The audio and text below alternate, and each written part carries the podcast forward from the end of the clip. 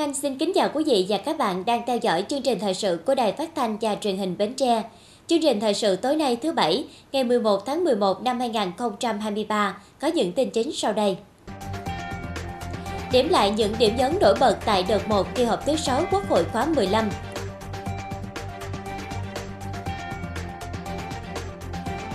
Nhà xuất bản Giáo dục Việt Nam tổ chức tặng học bổng cho học sinh vượt khó năm học 2023-2024. Cục Quản lý Thị trường tỉnh Bến Tre tổ chức hội thảo về công tác phòng chống thuốc lá điếu nhập lậu, thuốc lá giả.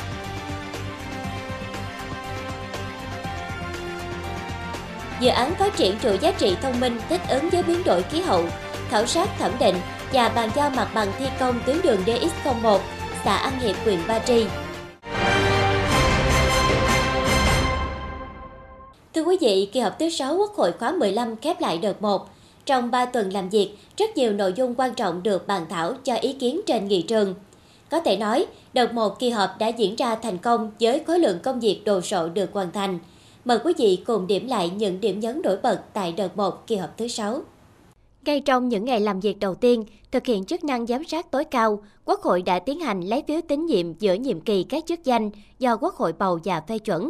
Qua thước đo đánh giá quan trọng này, các chức danh được Quốc hội bầu phê chuẩn đã có dịp nhìn lại quá trình hoàn thành nhiệm vụ của mình để khắc phục điểm yếu, phát huy điểm mạnh, từ đó tạo xung lực mới cho giai đoạn nửa cuối nhiệm kỳ các ờ, vị tư lệnh ngành những người được ờ, lấy phiếu tín nhiệm cũng sẽ cố gắng nỗ lực hơn nữa ờ, đối với lại cái phần việc mà mình chưa làm được, mình chưa làm xong à, và những cái phần việc mà còn khó khăn vướng mắc thì tôi nghĩ rằng à, đây cũng là một cái bước thúc đẩy à, để những người được lấy phiếu tín nhiệm sẽ có nhiều nỗ lực hơn nữa và với cái những cái nỗ lực hơn nữa đấy thì nó sẽ có tác động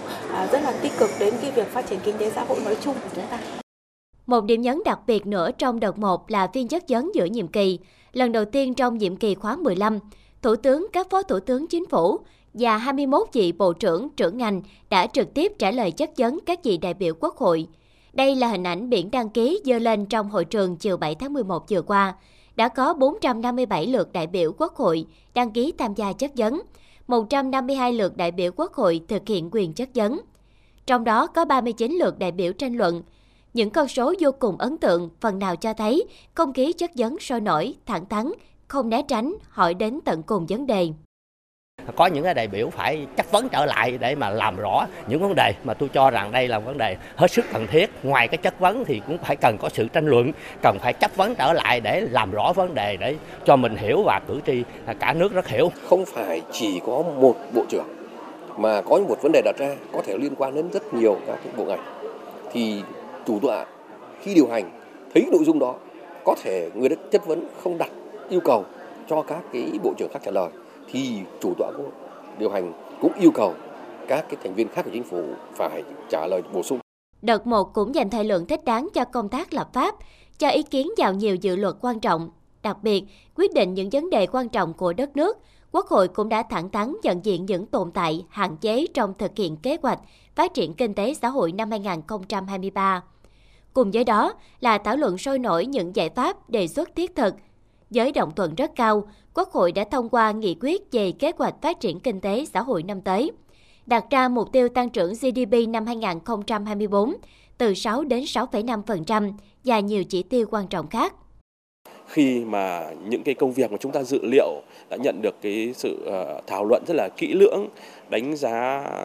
rất là tốt và từ đó thì tạo cho chúng ta một cái tâm thế, một cái niềm tin ờ, rằng là chúng ta sẽ thực hiện thành công những cái gì mà chúng ta đã chuẩn bị tốt. Thì có thể rằng ta đặt những cái chỉ tiêu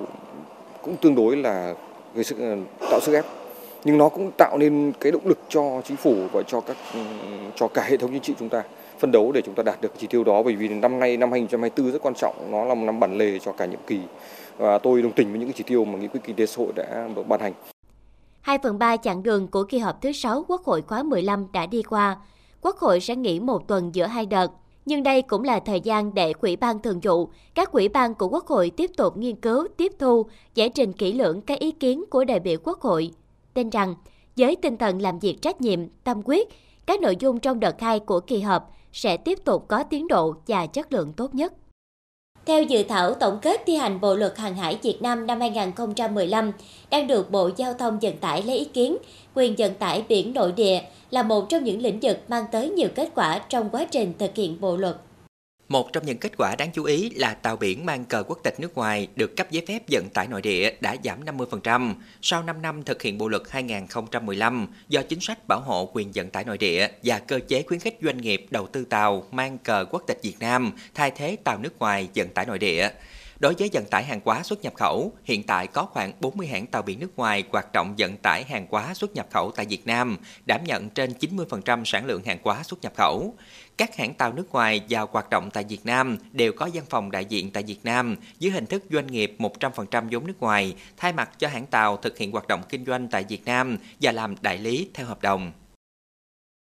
Chiều qua ngày 10 tháng 11, quỹ ủy thành phố phối hợp với Ban nội chính tỉnh ủy Bến Tre tổ chức hội nghị phát động phong trào thi đua đồng khởi mới trong triển khai thực hiện chỉ thị 16 của Ban Thường vụ tỉnh ủy giai đoạn 2024-2025. Tại hội nghị, Ban nội chính tỉnh ủy triển khai kế hoạch phối hợp phát động phong trào thi đua đồng khởi mới và xây dựng mô hình dân vận khéo cấp tỉnh trong thực hiện chỉ thị 16 của Ban Thường vụ tỉnh ủy về tăng cường lãnh đạo chỉ đạo đối với hoạt động hội. Thi đua được phát động đến các chi đảng bộ cơ sở từ đầu năm 2024 đến cuối năm 2025 với phương châm xây dựng điển hình, học tập điển hình, bắt kịp điển hình, vượt qua điển hình. Nhiều nội dung thi đua được phát động theo kế hoạch phối hợp, gồm thực hiện tuyên truyền, phổ biến các quy định pháp luật liên quan đến hoạt động hội, tạo chuyển biến tích cực về nhận thức và thực hiện của cán bộ, công chức, viên chức, đảng viên, đoàn viên, hội viên và nhân dân – thực hiện quản lý, hướng dẫn, theo dõi, kiểm tra, bảo đảm hoạt động hội diễn ra lành mạnh, hiệu quả, an toàn theo đúng quy định của pháp luật, không để xảy ra vụ việc dở hội phức tạp trên địa bàn. Trường hợp có phát sinh tranh chấp liên quan đến hội thì có cơ sở giải quyết theo quy định pháp luật. Tiếp nhận giải quyết kịp thời các đơn thư khiếu nại, tố cáo, tố giác về tội phạm, kiến nghị khởi tố, các tranh chấp dân sự, thi hành án dân sự liên quan đến hoạt động hội theo chức năng, nhiệm vụ, không để phát sinh đơn thư, tranh chấp, khiếu kiện đông người, vượt cấp gây mất an ninh trật tự, duy trì và phát huy hiệu quả hoạt động của các quỹ hỗ trợ phát triển kinh tế,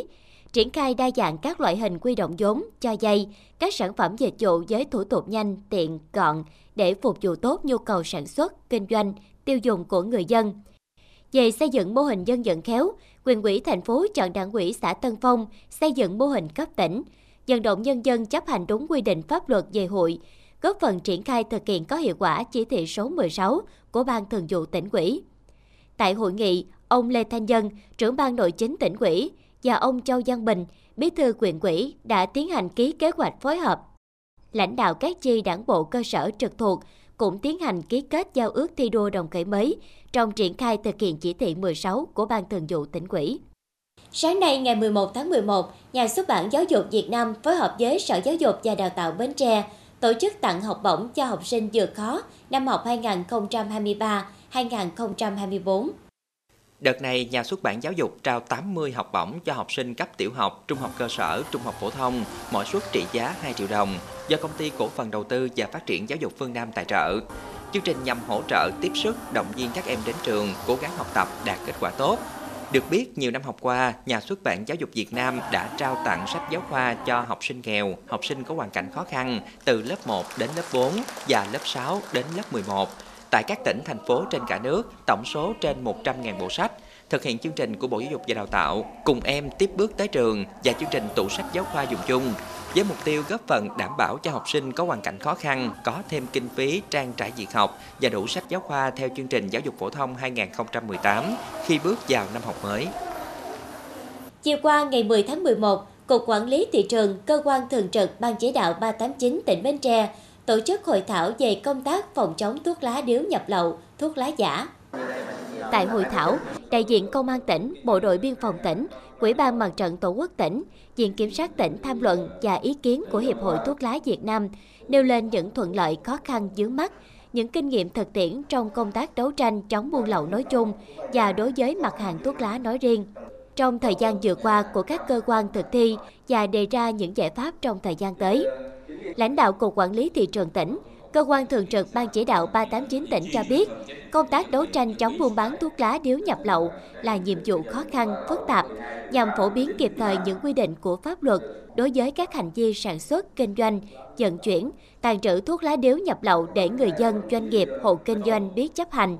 Bên cạnh đó, để công tác chống buôn lậu thuốc lá đạt được hiệu quả, cần có sự phối hợp, trao đổi cung cấp thông tin giữa nhân dân và các lực lượng chức năng, thì hiệu quả công tác mới được kết quả như mong muốn. Các sở ngành lực lượng chức năng tham dự đã trao đổi, chia sẻ những kinh nghiệm, thảo luận những vấn đề còn chưa rõ, nhằm nắm chắc những quy định của pháp luật có liên quan, để từ đó vận dụng hiệu quả trong công tác thực thi công vụ tại đơn vị. Thưa quý vị và các bạn, nhằm đẩy nhanh tiến độ thực hiện các công trình giao thông, vừa qua, dự án phát triển chuỗi giá trị thông minh thích ứng với biến đổi khí hậu, gọi tắt là dự án CSAT Bến Tre, đã phối hợp với các chính quyền địa phương và các đơn vị liên quan tiến hành khảo sát, thẩm định và bàn giao mặt bằng cho đơn vị thi công xây dựng tuyến đường DX01 xã An Hiệp, huyện Ba Tri. Theo hồ sơ thẩm định của Sở Giao thông Vận tải, tuyến đường DX01 có tổng chiều dài hơn 1.926 m, được thiết kế theo tiêu chuẩn đường nông thôn cấp B, kết cấu mặt đường cấp A, chiều rộng mặt đường 4 m, nền đường 6 m, vận tốc thiết kế 15 km/h, tải trọng trục thiết kế 2,5 tấn. Giải pháp thiết kế chủ yếu của công trình gồm phần đường chính, bãi tránh xe, phần báo hiệu an toàn giao thông. Công trình được dự án xây sát Bến Tre tài trợ, tổng kinh phí gần 8 tỷ đồng. Qua khảo sát, tuyến đường DX01 là một trong những tuyến đường chính của xã An Hiệp, với lưu lượng xe lưu thông qua lại hàng ngày rất đông. Tuy nhiên, mặt đường nhỏ hẹp được đổ đá xanh, hiện đang xuống cấp. Chính vì vậy, việc đi lại vận chuyển hàng hóa của người dân gặp nhiều hạn chế. Hiện tại, địa phương đã hoàn thành công tác giải phóng mặt bằng, sẵn sàng bàn giao cho đơn vị thi công. Dự kiến công trình sẽ tiến thành khởi công ngay khi bàn giao mặt bằng và khẩn trương đẩy nhanh tiến độ xây dựng. Công trình hoàn thành sẽ kết nối tốt với các tuyến đường, trục đường trong khu vực, tạo điều kiện đi lại thuận tiện cho người dân, từ đó góp phần thúc đẩy kinh tế địa phương ngày càng phát triển. Được biết, để thực hiện hợp phần 2, đầu tư cơ sở hạ tầng thích ứng với biến đổi khí hậu trong năm 2023, dự án si sát Bến Tre tài trợ xây dựng tổng số 35 công trình trên địa bàn toàn tỉnh, tổng kinh phí gần 155 tỷ đồng. Riêng huyện Ba Tri, dự án tài trợ xây dựng 6 công trình, tổng mức đầu tư hơn 29,4 tỷ đồng. Trước đây, xã Mỹ Chánh, huyện Ba Tri gặp nhiều khó khăn trong phát triển kinh tế xã hội, nên tỷ lệ hộ nghèo còn ở mức cao. Trải qua quá trình thực hiện nhiều giải pháp, đến nay tỷ lệ hộ nghèo cận nghèo của xã giảm xuống còn hơn 2,2%. Trong quá trình đó, Hội Liên hiệp Phụ nữ xã đóng vai trò quan trọng, thực hiện giảm nghèo không chỉ trong hội viên. Để thực hiện đạt tiêu chí số 11 trong xây dựng nông thôn mới, giảm hộ nghèo xuống dưới 5%, Hội Phụ nữ xã Mỹ Chánh đã phối hợp cùng trưởng các ấp ra soát danh sách hộ nghèo, hộ cận nghèo và dự kiến danh sách hỗ trợ thoát nghèo cuối năm 2023. Theo kế hoạch, xã sẽ hỗ trợ 90 hộ nghèo và hộ cận nghèo thực hiện các biện pháp giảm nghèo, kéo giảm tổng số hộ nghèo và hộ cận nghèo xuống còn 44 hộ, trong đó số hộ là hội viên phụ nữ dự kiến thoát nghèo là 4 hộ. Thì trên cái à, tinh thần là tương thân tương ái thì à, hội à, thường xuyên là tăng cường khai thác mở rộng các cái nguồn vốn từ ngân hàng chính sách, ngân hàng nông nghiệp và các cái nguồn quỹ hỗ trợ phụ nữ thì cho vay vốn và phổ biến, sử dụng vốn đúng mục đích đạt hiệu quả để mình à, góp phần giải quyết việc làm cho chị em thì à, nhằm giúp cho chị em phát triển kinh tế, ổn định cuộc sống góp phần cùng với à, địa phương mình thực hiện tốt cái công tác xóa đói giảm nghèo theo cái đa chiều và xây dựng thành công xã nông thôn mới nâng cao trong cái thời gian sắp tới. Để giúp các chị em thoát nghèo bền vững, Hội Phụ nữ xã Mỹ Chánh tổ chức các buổi tập huấn về kỹ thuật trồng trọt, chăn nuôi, hướng dẫn chị em áp dụng các mô hình kinh tế hiệu quả như trồng rau sạch, nuôi bò, từ đầu năm 2023 đến nay, hội đã giới thiệu cho hơn 400 lượt chị em vay vốn từ Ngân hàng Chính sách Xã hội quyện, Ngân hàng Nông nghiệp và Quỹ hỗ trợ phụ nữ phát triển kinh tế để đầu tư vào sản xuất, kinh doanh với lãi suất ưu đãi và thời hạn linh hoạt. Tổng số vốn vay hơn 14,5 tỷ đồng, tỷ lệ thu hồi nợ đạt 100%. Thì hàng năm nói chung là đảng quỹ, ủy ban dân xã cũng xây dựng kế hoạch nhiều phương án trong đó đặc biệt là thực hiện hai cái chương trình mục tiêu quốc gia về xây dựng nông thôn mới và công tác xóa đói giảm nghèo. Trong đó vai trò của phụ nữ thì à, hết sức quan trọng. Cái thứ nhất là phải làm sao phải tạo điều kiện cho chị em hội viên là phát triển kinh tế để làm giàu bền vững cái thứ hai nữa là hỗ trợ các cái nguồn từ ngân hàng ngân hàng chính sách xã hội để cho mà các ờ, chị em ờ, có vốn để mà phát triển kinh tế. Một số chị em phụ nữ ở địa phương được cái hội phụ nữ là vận động thì ờ, tuyên truyền hỗ trợ thì các chị đã làm ăn kinh tế. Có một số là mô hình cũng hết sức là nổi trội. Hội Phụ nữ xã còn chủ động phối hợp các cơ quan giám sát, kiểm tra việc thực hiện các chính sách, quyền lợi của phụ nữ nghèo và cận nghèo, hướng dẫn các chi hội trà soát, thống kê danh sách hộ nghèo và đề nghị chính quyền có những biện pháp hỗ trợ kịp thời cho chị em gặp khó khăn về kinh tế hoặc bị bạo lực gia đình. Phong trào mà về à, cho gia vốn của hội phụ nữ là nói chung à, chi bộ rất là quan tâm À, đây là cái chương trình à, xóa đói giảm nghèo của địa phương à, để à, thoát lên những cái à, từ cái hộ khó khăn mình thoát ra cái hộ nghèo để đạt cái tiêu chí xã nông thôn mới nâng cao là về cái tiêu chí số 10 mà để xóa đói giảm nghèo à, là hiện nay thì nói chung gọi ra là những cái hộ phụ nữ mà à, thoát nghèo là hiện nay cuộc sống rất là ổn định. Chi hội trưởng ở ấp thì hỗ trợ cho chị em ở dưới ấp là để cho gia vốn của quỹ hỗ trợ phát triển à, à, của à, ngân hàng chính sách quyện thì để cho gia cái nguồn vốn mà về chăn nuôi bò sinh sản. Thì ở đây chi hội trưởng thì hỗ trợ về cái phần đó để cho chị em mình về mình mua bò mình nuôi sinh sản là bò nghé. Thì để mình chiết bò nghé thì để lại bò nái thì mình phát triển thêm kinh tế. Nhờ có sự quan tâm hỗ trợ của Hội Phụ Nữ xã, cuộc sống các hộ nghèo và cận nghèo ở Mỹ Chánh đã có những bước tiến rõ rệt. Nhiều hộ thoát nghèo và có nhà ở khang trang, điện, nước, sinh hoạt đầy đủ. Xưa thì về đây thì cũng mới là riêng á, nghèo, lại ở trong tổ này nè. Ở trong tổ thì người ta có vận động là cho vay cái nguồn vốn để chăn nuôi vậy đó rồi mới đi ra về để ờ, nuôi ra ăn có sinh sản ra ăn cho có vậy đó. Thì từ ngày đó tới giờ là có cái nguồn vốn đó là cái mình nuôi từ từ nó ra ra vậy đó. Mấy chị mà làm việc của phụ nữ á thì rất là cảm ơn mấy chị. Nhờ mấy chị mà em mới có được cái kinh tế ổn định với tinh thần tương thân tương ái, Hội Liên hiệp Phụ nữ xã Mỹ Chánh đã và đang góp phần vào công tác giảm nghèo tại địa phương. Đây là một ví dụ điển hình về vai trò và sức mạnh của phụ nữ trong xây dựng nông thôn mới. Tiếp theo chương trình thời sự tối nay là tiết mục đời sống dân sinh với những thông tin nổi bật. Ngày hội đại đoàn kết toàn dân tại ấp Thới Hòa, xã Châu Hòa, huyện Dòng Trôm. Bến Tre ghi nhận ca đậu mùa khỉ đầu tiên Tiêm vaccine phế cầu giúp tăng sức đề kháng, hạn chế mắc các bệnh hô hấp, viêm phổi, giảm nguy cơ bệnh nặng.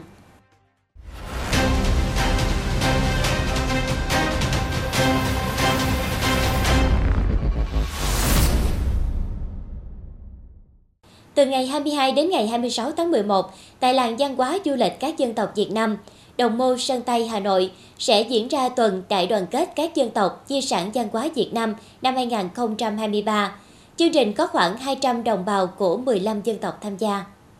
Các hoạt động chính bao gồm chương trình khai mạc tuần đại đoàn kết các dân tộc di sản văn hóa Việt Nam năm 2023, ngày hội trình diễn cây nêu, giao lưu văn hóa thể thao và du lịch các dân tộc Việt Nam lần thứ hai năm 2023, triển lãm ảnh sắc màu các dân tộc Việt Nam thuộc chương trình Mục tiêu Quốc gia Phát triển Kinh tế Xã hội dùng đồng bào dân tộc thiểu số và miền núi năm 2023. Chiều qua ngày 10 tháng 11, Ban công tác mặt trận ấp Thới Hòa, xã Châu Hòa, huyện Dòng Trôm tổ chức ngày hội đại đoàn kết toàn dân tộc nhân kỷ niệm 93 năm ngày truyền thống mặt trận Tổ quốc Việt Nam 18 tháng 11 năm 1930. Tham dự ngày hội, các đại biểu cùng nhau ôn lại ý nghĩa lịch sử 93 năm ngày thành lập Mặt trận Tổ quốc Việt Nam, vị trí và vai trò của Mặt trận Tổ quốc Việt Nam trong sự nghiệp cách mạng hiện nay, nghe báo cáo kết quả thực hiện cuộc vận động toàn dân đoàn kết xây dựng nông thôn mới đô thị văn minh năm 2023 của ấp và phát động thi đua năm 2024 đồng thời công bố kết quả và trao giải các trò chơi dân gian nằm trong phần hội diễn ra vào sáng cùng ngày. Ấp Thái Hòa có 384 hộ dân với 1.565 nhân khẩu, 16 tổ nhân dân tự quản. Năm qua, người dân đã đoàn kết tham gia phát triển kinh tế, giảm nghèo bền vững, làm giàu chính đáng. Trong năm đã thoát nghèo 5 hộ, hiện còn 11 hộ nghèo, 13 hộ cận nghèo. ấp quan tâm công tác an sinh xã hội, vận động tặng quà cho hộ nghèo, cận nghèo, học phẩm cho học sinh và khám chữa bệnh cho người dân có hoàn cảnh khó khăn, mắc bệnh hiểm nghèo, tổng trị giá 52 triệu đồng. Vận động nhân dân xây dựng 13 lò đốt rác mini, 4 hố xí tự quại, đóng góp tiền, hiến qua màu xây dựng 4 cây cầu, trong đó nhân dân đóng góp 165 triệu đồng và hơn 120 ngày công lao động. Dịp này, Quỹ ban nhân dân huyện Dòng Trơm tặng giấy khen cho một hộ gia đình có thành tích xuất sắc trong thực hiện các phong trào thi đua năm 2022. Quỹ ban nhân dân xã Châu Hòa tặng giấy khen cho một tập thể và 7 cá nhân có thành tích tốt trong phong trào xây dựng đời sống văn hóa và nông thôn mới nâng cao. Nhân ngày hội, Quỹ chi người nghèo huyện Dòng Trơm tặng 5 phần quà cho hộ nghèo, cận nghèo, mỗi phần 300.000 đồng tiền mặt. Ban vận động ấp vận động nhà hảo tâm tặng 50 phần quà, mỗi phần 200.000 đồng tiền mặt. Ngày 10 tháng 11, huyện Châu Thành đã tổ chức hội nghị sơ kết một năm vận động quỹ vì người nghèo năm 2023, phát động tháng cao điểm vì người nghèo và chương trình an sinh xã hội năm 2024. Từ tháng 10 năm 2022 đến tháng 9 năm 2023, Quỹ vì người nghèo quyện và cấp xã đã vận động được tổng số tiền trên 3,5 tỷ đồng. Song song đó, Quỹ ban Mặt trận Tổ quốc Việt Nam từ quyện đến cơ sở cùng với các tổ chức thành viên đã quy động từ các đơn vị, tổ chức cá nhân, các tổ chức tôn giáo ủng hộ thực hiện chương trình an sinh xã hội số tiền trên 38 tỷ đồng. Từ nguồn quỹ trên, Ban vận động quỹ vì người nghèo đã chi xây dựng nhà đại đoàn kết, thực hiện các chương trình an sinh xã hội, hỗ trợ sinh kế, xây dựng giao thông nông thôn, thực hiện phong trào giúp nhau trong cán bộ, hội viên, đoàn viên và các tầng lớp nhân dân để phát triển sản xuất và cải thiện đời sống hộ nghèo, hỗ trợ dụng cụ học tập, tặng học bổng, học phẩm cho học sinh nghèo, để tiếp tục phát huy truyền thống đoàn kết, tương thân tương ái, lá lành đùm lá rách và đẩy mạnh thực hiện cuộc vận động quỹ vì người nghèo, tạo thêm nguồn lực để hỗ trợ cho người nghèo, góp phần thực hiện sự nghiệp giảm nghèo, đảm bảo an sinh xã hội và tăng cường củng cố khối đại đoàn kết toàn dân. Lãnh đạo quyền quỹ Châu Thành đề nghị trong thời gian tới, Mặt trận Tổ quốc và các tổ chức thành viên, ban vận động quỹ vì người nghèo từ quyện đến cơ sở tiếp tục tăng cường tuyên truyền về ý nghĩa, mục đích, nội dung của việc vận động quỹ vì người nghèo, đặc biệt là nêu bật cho được giá trị nhân dân của cuộc vận động. Mặt trận Tổ quốc huyện và cấp xã phối hợp với Ban chỉ đạo giảm nghèo cung cấp, chủ động tham mưu cho cấp quỹ đảng, xây dựng kế hoạch thực hiện công tác giảm nghèo từng năm, phù hợp thực tế, gắn với đề án sinh kế thoát nghèo bền vững giai đoạn 2023-2026, phấn đấu tỷ lệ hộ nghèo giảm còn dưới 1,4% vào cuối năm 2024.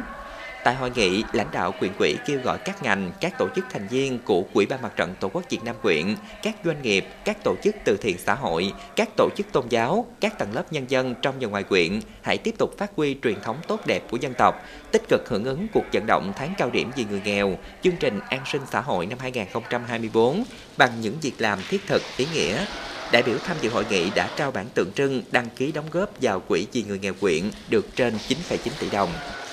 Sở Y tế Bến Tre xác nhận thông tin tỉnh đã xuất hiện ca mắc bệnh đầu mùa khỉ đầu tiên. Ca bệnh được phát hiện tại bệnh viện Gia Liễu, thành phố Hồ Chí Minh. Bệnh nhân có địa chỉ thường trú tại huyện Dòng Trâm, hiện đang tạm trú tại thành phố Bến Tre.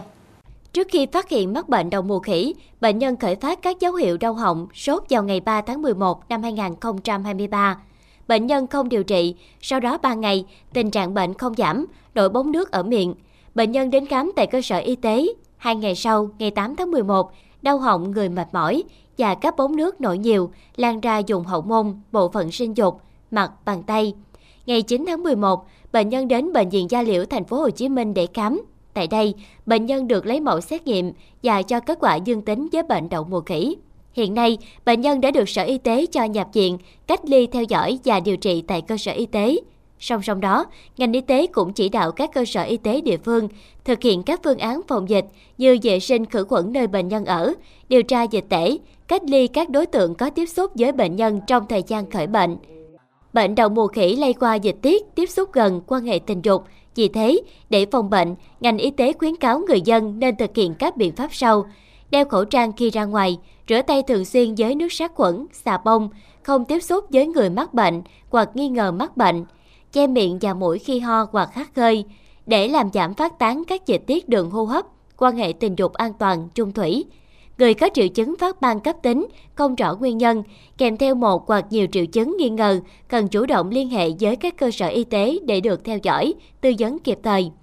Khi mắc bệnh này hoặc có tiếp xúc ca bệnh, cần bình tĩnh, thực hiện thăm khám tại cơ sở y tế để được hướng dẫn, hỗ trợ điều trị tốt nhất. Người bệnh cần cách ly để tránh lây lan bệnh, không quan hệ tình dục với bạn đời, người khác, nghỉ ngơi, ăn uống đầy đủ, vệ sinh sạch sẽ, ăn uống đa dạng thực phẩm và đặc biệt là các thực phẩm giúp tăng cường hệ miễn dịch của cơ thể. Thông tin đến các đối tượng có tiếp xúc theo dõi sức khỏe, các đối tượng này khi có triệu chứng nghi ngờ phải đến cơ sở y tế để khám và tư vấn. Vaccine là phát minh chỉ đại của loài người. Nhờ có vaccine mà chúng ta tránh được hàng trăm triệu trường hợp tử vong và mắc các bệnh truyền nhiễm nguy hiểm. Gần đây nhất mà chúng ta thấy, nhờ có vaccine mà đại dịch COVID-19 được đẩy lùi. Và trong chương trình hôm nay, chúng tôi muốn nhắc đến một loại vaccine cũng vô cùng cần thiết. Đó là vaccine phế cầu. Loại vaccine giúp tăng sức đề kháng, hạn chế mắc các bệnh hô hấp, viêm phổi, giảm nguy cơ bệnh nặng và tử vong. Dưới đây là những thông tin về loại vaccine này. Bệnh hô hấp là bệnh cảnh phổ biến, thường gặp, mỗi người đều mắc phải căn bệnh này vài lần trong đời, nhất là trẻ em và người lớn, người có bệnh nền, sức đề kháng yếu. Những đối tượng này thường dễ mắc bệnh và một khi mắc, bệnh dễ tái phát. Bệnh có thể điều trị khỏi sau 5 đến 7 ngày. Tuy nhiên, một số ít trường hợp bệnh sẽ có diễn biến xấu, gây ra các tình trạng bệnh nguy hiểm như viêm phổi, viêm màng não, nhiễm trùng huyết. Điều này khiến việc điều trị kéo dài, kém hiệu quả, tốn kém chi phí, trong khi đó, nếu được tiêm chủng vaccine phế cầu, người được tiêm sẽ giảm nguy cơ mắc bệnh, bệnh nặng. Cái à, phế cầu thì nó gây ra nhiều nhiều bệnh. Thì um, trong đó thì đặc biệt là bệnh lý về đường hô hấp. Ví dụ như viêm đường hô hấp trên viêm phổi à, và bệnh lý về à, mũi son viêm tai giữa à, nhiễm trùng huyết à, viêm não à, rất là nhiều bệnh lý mà nguy hiểm. Ừ, do đó mình tiêm ngừa có những bệnh này thì ờ, ừ, cái ờ, thời gian điều trị nó rất là lâu hoặc là cái chi phí nó rất là cao do đó khi mình tiêm ngừa thì mình sẽ giúp giảm thiểu cái nguy cơ mắc bệnh bệnh nó sẽ cũng sẽ nhẹ hơn và thời gian điều trị nó cũng rút ngắn hơn so với mình không tiêm ngừa theo các chuyên gia, vaccine phế cầu là vaccine có từ rất lâu, an toàn và mang lại rất nhiều lợi ích bảo vệ sức khỏe cho người được tiêm. Tuy nhiên, rất nhiều người dân vẫn chưa biết đến loại vaccine này. Như trường hợp của bệnh nhân dưới đây cho biết, đây là lần đầu tiên bà nghe nói đến loại vaccine này. Sau khi được bác sĩ tư vấn, thấy đây là vaccine mang lại nhiều lợi ích nên bà đã quyết định tiêm cho mình để bảo vệ sức khỏe. Khi đến đây thì nghe lời bác sĩ giới thiệu ví dụ mà tiêm ngừa phổi á, tú cầu này đó. Cho nên tôi mới à, thôi sẵn đó mình tiêm luôn để sau này mình khỏi có nghi ngờ và khỏi có lo sợ nữa cũng lớn tuổi rồi nay năm nay là 73 tuổi rồi. Đó, với là cũng hai bệnh ho hoài nữa. Đó hãy trời trở gió hay là lạnh là bắt đầu là nó ho nó ho suốt. Có khi ho cả tháng mới chưa hết nữa. Đó, rồi ở đây cũng, ở đây bác sĩ ở đây điều trị. Đó, điều trị cho thuốc uống. Đó, rồi hết. Thời gian qua là hết hết nay cũng ba bốn tháng rồi đó, cho nên bữa nay cũng bắt đầu cũng muốn muốn hò hò lại. Đó, cho nên khi đến đây bác sĩ tư vấn, cho nên tôi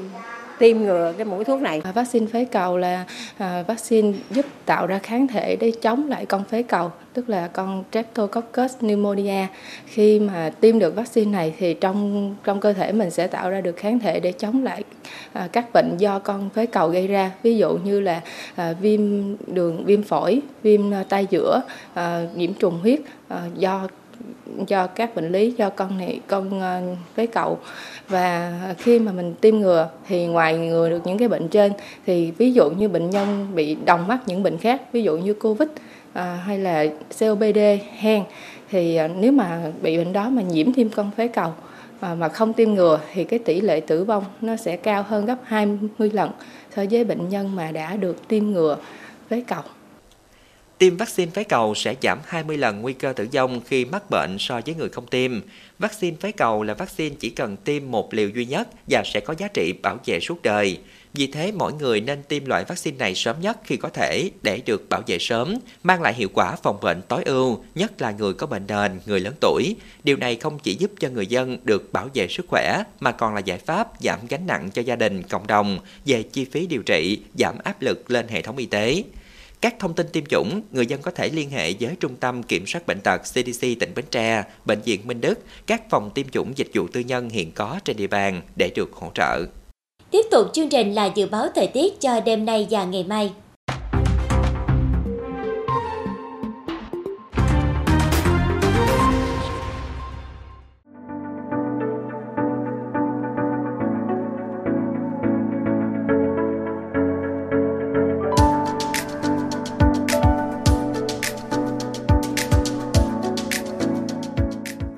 Đến đây, chúng tôi xin kết thúc chương trình thời sự buổi tối trên sóng truyền hình Bến Tre. Cảm ơn quý vị đã quan tâm theo dõi. Thân ái chào tạm biệt.